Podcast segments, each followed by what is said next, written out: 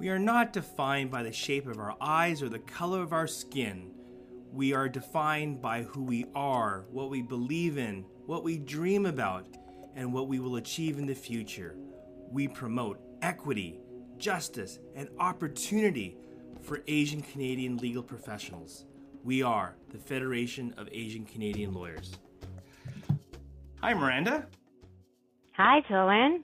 It is great to finally have you in this virtual studio. I get to see you. For those of you listening, I actually do get to see Miranda. We used to be on the same board together for, gosh, several years and seeing each other lots. And I haven't seen you pretty much since. You've been so busy. That's right. Well, I'm everyone's busy, but it doesn't mean that I don't miss you. So it is really nice to see you as well. It's great to see you, and and great and great to have you on our podcast here at the FACL Podcast. Um, Miranda, I'm I, I want to lead this conversation with a just a brief anecdote, and it's something that uh, listeners of this podcast will will have heard me put to the other two uh, podcast guests on this series. I was uh, just doing some some searching around on the web, and as just part of my interest in doing some research, I went to kind of the the major firms, and I'm not going to call them out on this podcast, but the major firms both uh, national, global, and regional, uh, filtered for uh, partner level, filtered for um, litigation, filtered for the Vancouver office. As as people, most of the listeners of this podcast will know, you know, British Columbia, Vancouver is just a, a, there's a significant, significant group of of uh, Asian population, both uh, expats and natural born here in in Vancouver and in British Columbia generally. And and I also sorry, I did this for boutiques as well. And the the reason why I picked you and and Kevin Liu over at Nathanson Schachter Thompson as I wanted to be on my guest is you guys are like the only ones that show up. So you know when I when I look at StatsCan and I add up kind of the obviously Asian and South Asian population, like we're looking at between twenty five to thirty five to sometimes forty percent of the population, depending on where you are in the in the Lower Mainland, and out of like hundreds of people that would fit the criteria that I just put, like there's two. What's going on? Is am I seeing something, or what? What's your sense? I think that's a a fair but sad statement. I mean, there are actually lots of terrific, talented Asian, South Asian, and let's just say litigators right now because you're focused on litigators out there. They just may not be, you know, searchable by Google or, you know, their practices are such that they're just not online. Um, we're looking in different places. I, I don't know, but I have to believe they're out there. But if your point is, and I'll say it because I'm at a big firm, I'm at a big national firm uh, with a significant presence in Vancouver. If you're saying to me, without saying so, what's up? How come there are not more people like you practicing litigation? I think that's a fair question too. And it's not one that is talked about very often, but I will also say at, at my firm, without sounding like a commercial for McCarthy Tétrault, it's one that we've talked about head on and and looked for ways to address. So it's not like it's for a want of trying, um, but you know it has the, those results have yet to bear fruit. Is I, I don't know what it is. It starts with, I think, the pipeline. Um, and the pipeline being who is going to law school. And then when you're in law school, who's interested in being a litigator? And when you are thinking about becoming a litigator, who else do you see is a litigator? And who do you see yourself being mentored by and trained by and working with? Who do you see on the bench? Um, who do you see arbitrating cases or mediating cases? And when all of those signs are um, not reflective of who you see yourself as, I, I suspect that is somehow related to why the numbers are where they are. I mean, that expression we hear lots about these days, you have to see to be. I honestly, for myself, I don't know if I ever really subscribe to that, not because I was looking for a specific role model, um, but because I don't really think there were that many people. So I just blindly and naively um, crashed my way through whatever to do whatever it was I wanted without thinking very much about whether or not the path was easy or hard or had been forged or not. But I think, you know, if we're talking about cultivating a pipeline, there has to be um, a pipeline that people feel ready to get into, that they're welcomed to it, and that they'll be supported and succeed at it. And so, long way to answer your question, Chilwin. One of the things that we're doing at the firm then is being very deliberate about how we hire, who we hire, and then when they come through the door, how do we support them uniquely? Because everyone is their own person, whatever that may be so that they actually survive and thrive in in our environment. And hopefully that means one day there'll be more faces um, that look different or like me or Kevin um, on these websites. Well, so let me let me let me press a bit. This is a podcast after all, so I'm gonna I'm gonna push a little bit. Yeah. So if I you know just to, as a point of comparison, so I will flip the filter and say solicitors and there like in whether you call them solicitors or business lawyers or i mean different firms have different classifications but you can usually just say not litigation and you'll usually pull up a, a broader spectrum of the firm. And um, even on a per cap i mean usually the barrister slash litigation ranks tends to be a bit smaller than um, than the solicitor ranks at, at, most of the shops that i'm aware of. And um, but even on a per capita basis uh, you, you see a, a w- much greater diversity of visible minorities, you know, let alone you know Asian faces. Uh, and I I do mean faces. I'm not just going by by the names, but the faces um, in in the business law ranks. And yet in litigation, it's it's a market difference. Do you have a sense of why that is?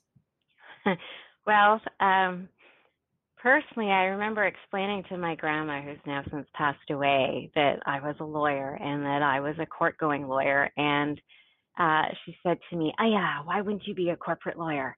So, so I don't know if that's somehow there's some, some bias about um, being a corporate lawyer versus being a courtroom lawyer. And my, my mother, bless her, tried to save me by saying, Well, she does corporate litigation, but you know that was a lost cause. In, but in all seriousness, you know why are there maybe more diverse faces on the corporate side than the litigation side? I think again some of it might be that um, you have to see to be, so one begets the other. I think some of it is a a stereotypical thing, both in terms of how we as Asians perceive ourselves as well as how others perceive Asians. I'm acutely aware as a litigator, as a female Asian litigator, that I don't look like what people traditionally think is a litigator. And honestly, that for many is probably enough of a barrier to, you know, you have to really want it to overcome that kind of barrier. Um, whereas, you know, maybe some of those things that make it difficult or might be barriers to you, uh, those fences are a little lower when it comes to being a corporate solicitor. Because let's talk about stereotypes, whether they're fair or unfair. Great solicitors are detail oriented. They are good at putting deals together. They're wonderful drafters. They're all these things. They're also, they can, I've described what I would say traditionally are introverted characteristics. That's not to say solicitors are introverted um, and litigators are extroverted, because I don't think that's true either. But I suspect some of those elements may appeal more um, to some of our Asian colleagues, whether because culturally that's how we've been um, acclimatized by our grandmas and others, or whether um, the social context, others have sort of presented that to us as Asians in making that assumption. You know, I read a great study a number of years ago that in the States, um, Asian litigators are seen as very credible, which gave me some hope as a litigator. But oh. they but they were seen as credible because of this stereotype that Asians are careful and hardworking good at math, um, organized, and that that would be uh, credible to a jury. This was a jury trial study. Who, what kind of archetypes would be credible to an, a, a jury? And so, you know, the classic barrister, the senior white male with lots of gravitas, of course, was at the top of the list. But the surprising finding and sort of the headline was, you know, uh, the, the Asian barrister was considered very credible by juries as well. So, it, eh, really interesting. Is any of this true? I, I have no idea. And in some ways, you know, stereotypes are the things that we should rail against. But in other respects, it's just interesting food for thought as to why things end up the way they do. And is it because we've chosen it that way, or is it because, you know, our social, we've been socially acclimatized, or the systemic ways of approaching things have just encouraged one people to choose one path over another? Lots to unpack there. Um, just, and I, I don't necessarily want to use this as my jumping off point, but just as a reflection as you were talking, I I wonder whether what the percentage is of of of members of the judiciary in the United States, whether that may be state or federal court, uh, who are Asian that may have come from those ranks themselves. Like again, I don't, I honestly do not know the answer to that, and and I'm not sure. Yeah, and of course, there's still there's so much to unpack there about who uh, who are you know where the pool is drawn from to for members of the judiciary. It's it's quite.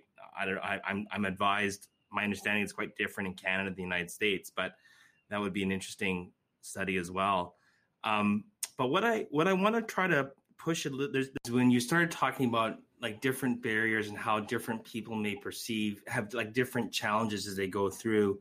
And so I, I do want to highlight for our listeners that uh, if you, if if you can't tell from the voice, you, you identify as female. You're a mother, uh, a wife, uh, a female lawyer, and um, and and of course, we've seen lots of studies and calls to action from all across different segments of our profession about increasing the representation of women in uh, not just the profession, but especially judiciary, the senior ranks the profession, partnerships, etc. Um, as as as a female Asian litigator, do you think that there are any particular um, privileges that are not afforded to you or assumptions that are made about you or anything that that that intersects in that kind of academic sense with your asianness so to speak my asianness that sounds like a magic potion or something pop a pill just a pill twada twada you can you can eat wonton That's like right. the rest of us you can eat wonton but but not not ones with pork for me. I have an allergy. Okay. Um, but um, you know, I I've been asked that question before, and in in various ways. You've asked it very eloquently, um, and I always struggle because in some ways I would like to think being Asian and being female has not really had an impact on my career. But you know, honest to say that just isn't isn't necessarily true um, because it's unavoidable that you know I look Asian, I present Asian, I am female. When I started my career, uh, not only was I Asian, I am I Asian and female, but I looked like I was 12. I mean, that's the Asian discount that that my mom keep kept would tell me about, and I'm really hoping that at 80 that discount oh, no, pay off. I'm with you. I'm with. Although I will say the problem with the Asian discount, and I I experience that too all the time, is we turn 85 and then it's like within six months we're going to turn. It accelerate. Yeah, we're going to turn. Oh no. That's, that's I'm my ready theory. for that. But uh, but that that's long down the road. Long down the road. Hey, sorry so for interrupting I, you, Miranda. I know. I I see. We're we're now just um we're we're managing everyone's expectations on the Asian discount. So I think that's a good public service as well.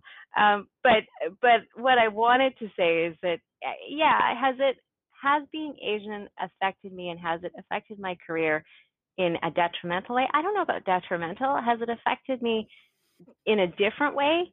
Oh, no doubt. I mean, you know, when you when you are Asian and female and you look like 12. I am not, as I've said before, what you expect.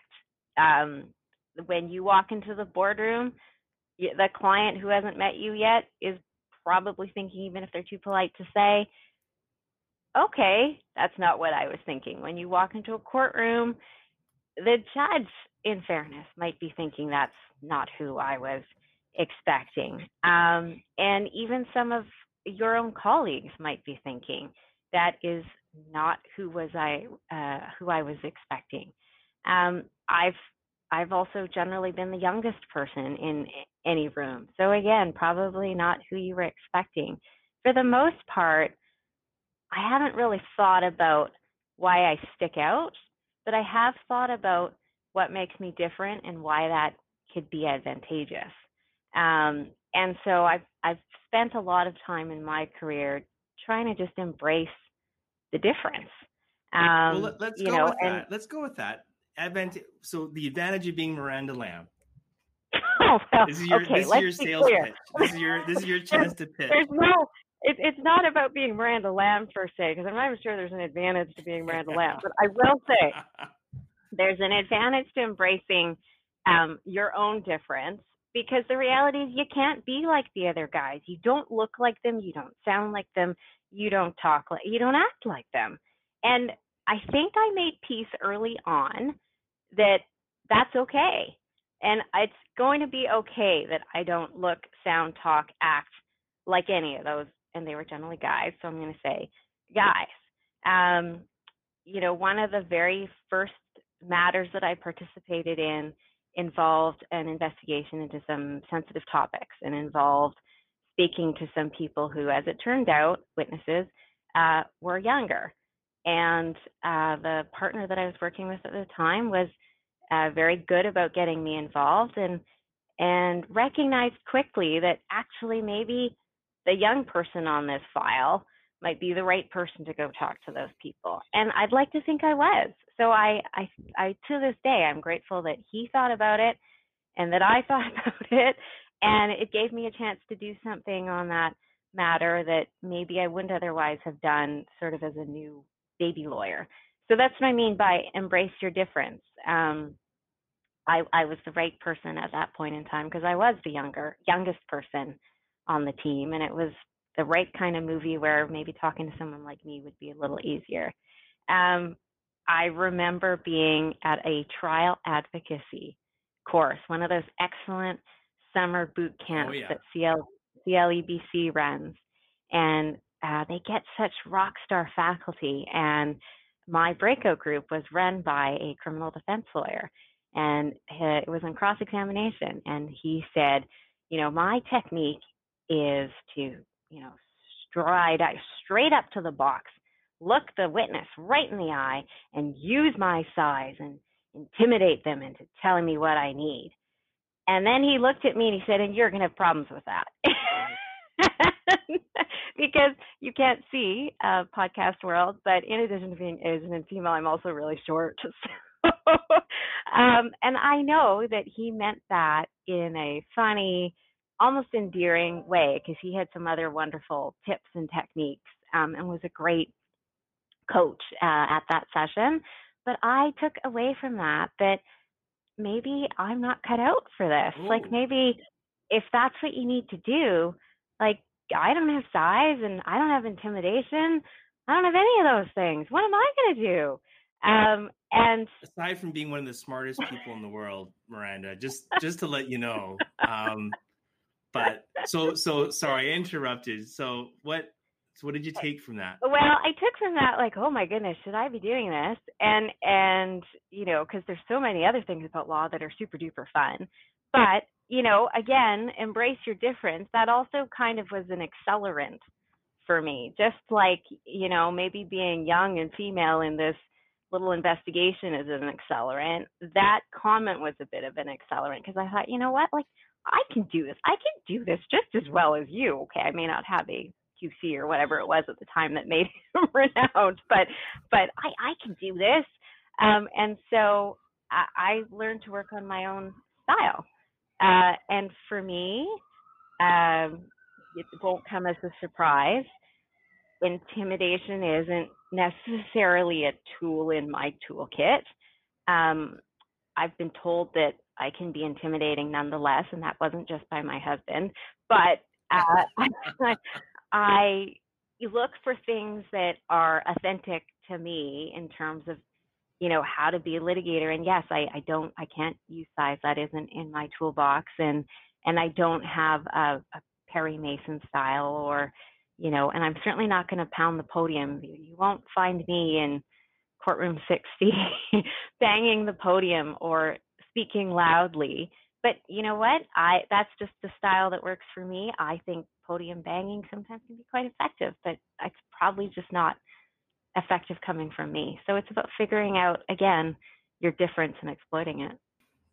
Let me uh, I just want to be respectful of, of, the time and our and our listeners. Um, it's been just a, having such a, a, wonderful time hearing your stories, Miranda. Um, but I, you know, as we as we start to close out, I do want to pivot to this idea.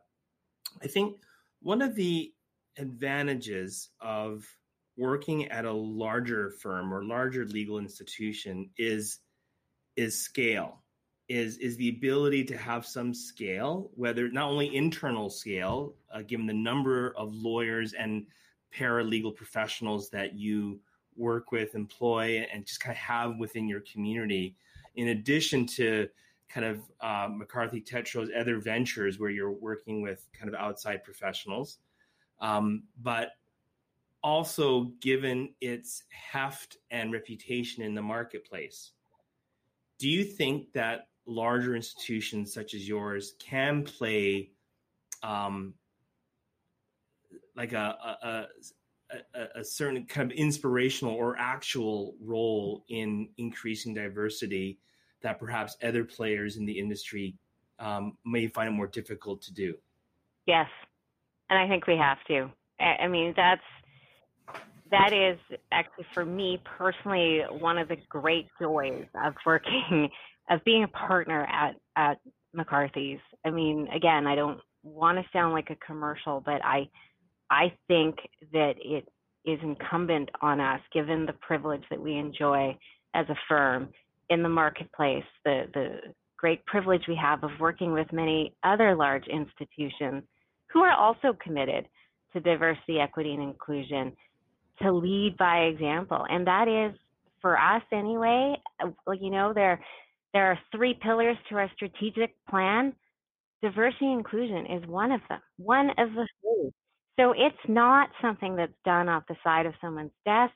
It isn't something that okay, you know what? It's it's um International Women's Day, so we better all don the right color ribbon or whatever. It's it's a real priority that um, our CEO has decided is going to put our place on the map, and not just because it makes sense to do it from a business perspective, but because it's the only way that we're going to generate change and really make a difference, not just within the profession, but in the community. So, I mean, you've you've hit on something that's near and dear to me because uh, in that strategy that we're that I've just described called Inclusion Now, we have four action groups. So, and the action groups are gender equality, uh, race, ability, and LGBTQ2S. And so, I've I, I totally drink the Kool Aid because I am the national chair of the Gender Equality Action Group. But what to me is most interesting about all of these action groups and the commitment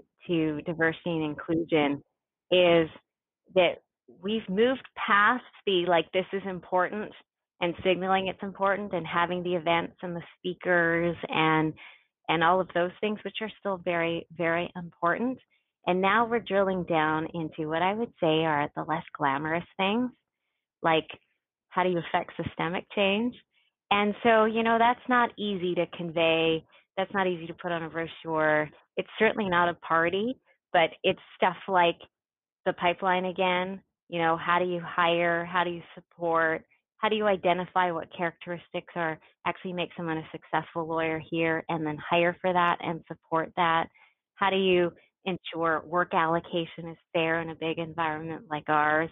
You know, how do you get women and uh, other other members of other equity seeking groups through the partnership because you certainly can't just say, oh, well, we're a meritocracy, so, you know, may the best person win, because we know the race is rigged if you think that meritocracy is is the path forward. So it's all of unpacking all of these systemic things in a practical way to hopefully change our numbers, change the complexion of the firm a little bit, and also hopefully inspire other people to do the same. We do have someone at the firm. Uh, we have a chief inclusion officer that we hired about 18 months ago, maybe two years ago now. Um, and she, this is what I mean by it's a commitment for us. She sits at the leadership level, so she's at all partnership meetings. She's part of all the major discussions on the business side as well as the people side. Um, and she leads a lot of this work. That's her full time job, supported by a small staff of people. Um, and hopefully, I, I'm already seeing change. I'm already seeing just the tone and tenor of conversation change. And so hopefully that means real change as we move forward. Well, let, let me follow up. Uh, let me let me close out the substantive piece with um, what what I've been calling the the three by one. Um, you, you, may may not know. So this is a boxing analogy because I'm a I'm a I'm an amateur. Um, I'm not sure if you knew this, Miranda, but I actually am a card carrying boxing BC amateur fighter. Um, and in the ma- I, we do masters category because well, I'm over forty. Speaking of intimidation on cross examination, you go. So so we we fight three by three minute three one minute rounds. So so I have a segment for these podcasts called the three by one. So th- three okay. three uh, three answers, one minute each. Uh, you only get one minute to to each one. Okay. One minute. Uh, name name the the top three things. Let's do it three by three. The the top three things that you want to do in 2021 as the head of. And I'm not asking you to divulge confidential information, but to the extent that you can reveal, what is on your top three list at at for diversion uh, for diversity inclusion at McCarthy Tétrault? One minute. Uh, unconscious bias training for everyone and not just the leaders of the firm. I think we're well on our way to doing that. Um, the second is a, an established program around uh, relationship partners. Those are the partners that uh, have carriage of particular relationships within the firm, firm clients, um, and having a good succession planning program around that that includes women and racialized other racialized lawyers. And the third relates to the recruitment of students and making sure we're supporting uh, a diverse recruiting strategy. 15 seconds to go. Fat, you're right, right on track. Okay. Uh, thank you for that. Second, second question. Top three things that you would advise our our we tend to skew a bit younger on the listener uh, role uh, demographic. So, top three things that young Asian lawyers can do who want to be litigators. Uh, top three uh, career tips. Oh, that's a good one. Um, number one, watch court, any kind of court. Just go to court and you'll realize there's a lot of faking it until you make it and you can do that too. So that's how you get your confidence is is just get in there and watch watch how the sausage actually gets made. So that would be number 1. Uh, number 2, trust your instinct. You have a great one, for whatever reason people don't seem to follow it, you should. Um, number three, this isn't really maybe litigation specific, Chilwin, so I'm cheating. But I would like to say to everyone live by your own definition of success and not others. So there you go. We're, we're still under a minute. Fantastic. Thank you for that. Okay, last last round of the three by one. Ding ding, you're doing great. Um, the, the, the last one is um, what are the top three things that you think, uh, not just FACL, but kind of any kind of um, affinity, you know, a, the, uh, affinity groups, associations for Asian professionals? What can we do to help foster and, and support um, uh, Asians in the profession? The sharing of stories uh, is great because I think there's a lot of time when you think you're on your own and you are alone in struggling with something, and then you actually realize that others have faced off with the same issue. Uh, and so I, I think Faculty already does a marvelous job of that. And I think continuing to create an environment where people can share stories is is important because there's no other place to do it. And pretty amazing when you walk into a FACL event and you see a whole bunch of people that actually look like you. Because let's face it, in most other environments, you're the only one that looks like you. So um, there's just power in that alone. Uh, number two, what FACL could do, the mentorship. Um, and the the third uh, thing to me is now the sponsorship, because um, there's a lot of good mentoring going on, but now it's time for um, people to elevate, advocate, and promote others to others. I think there's enough of a group and enough momentum for that to happen.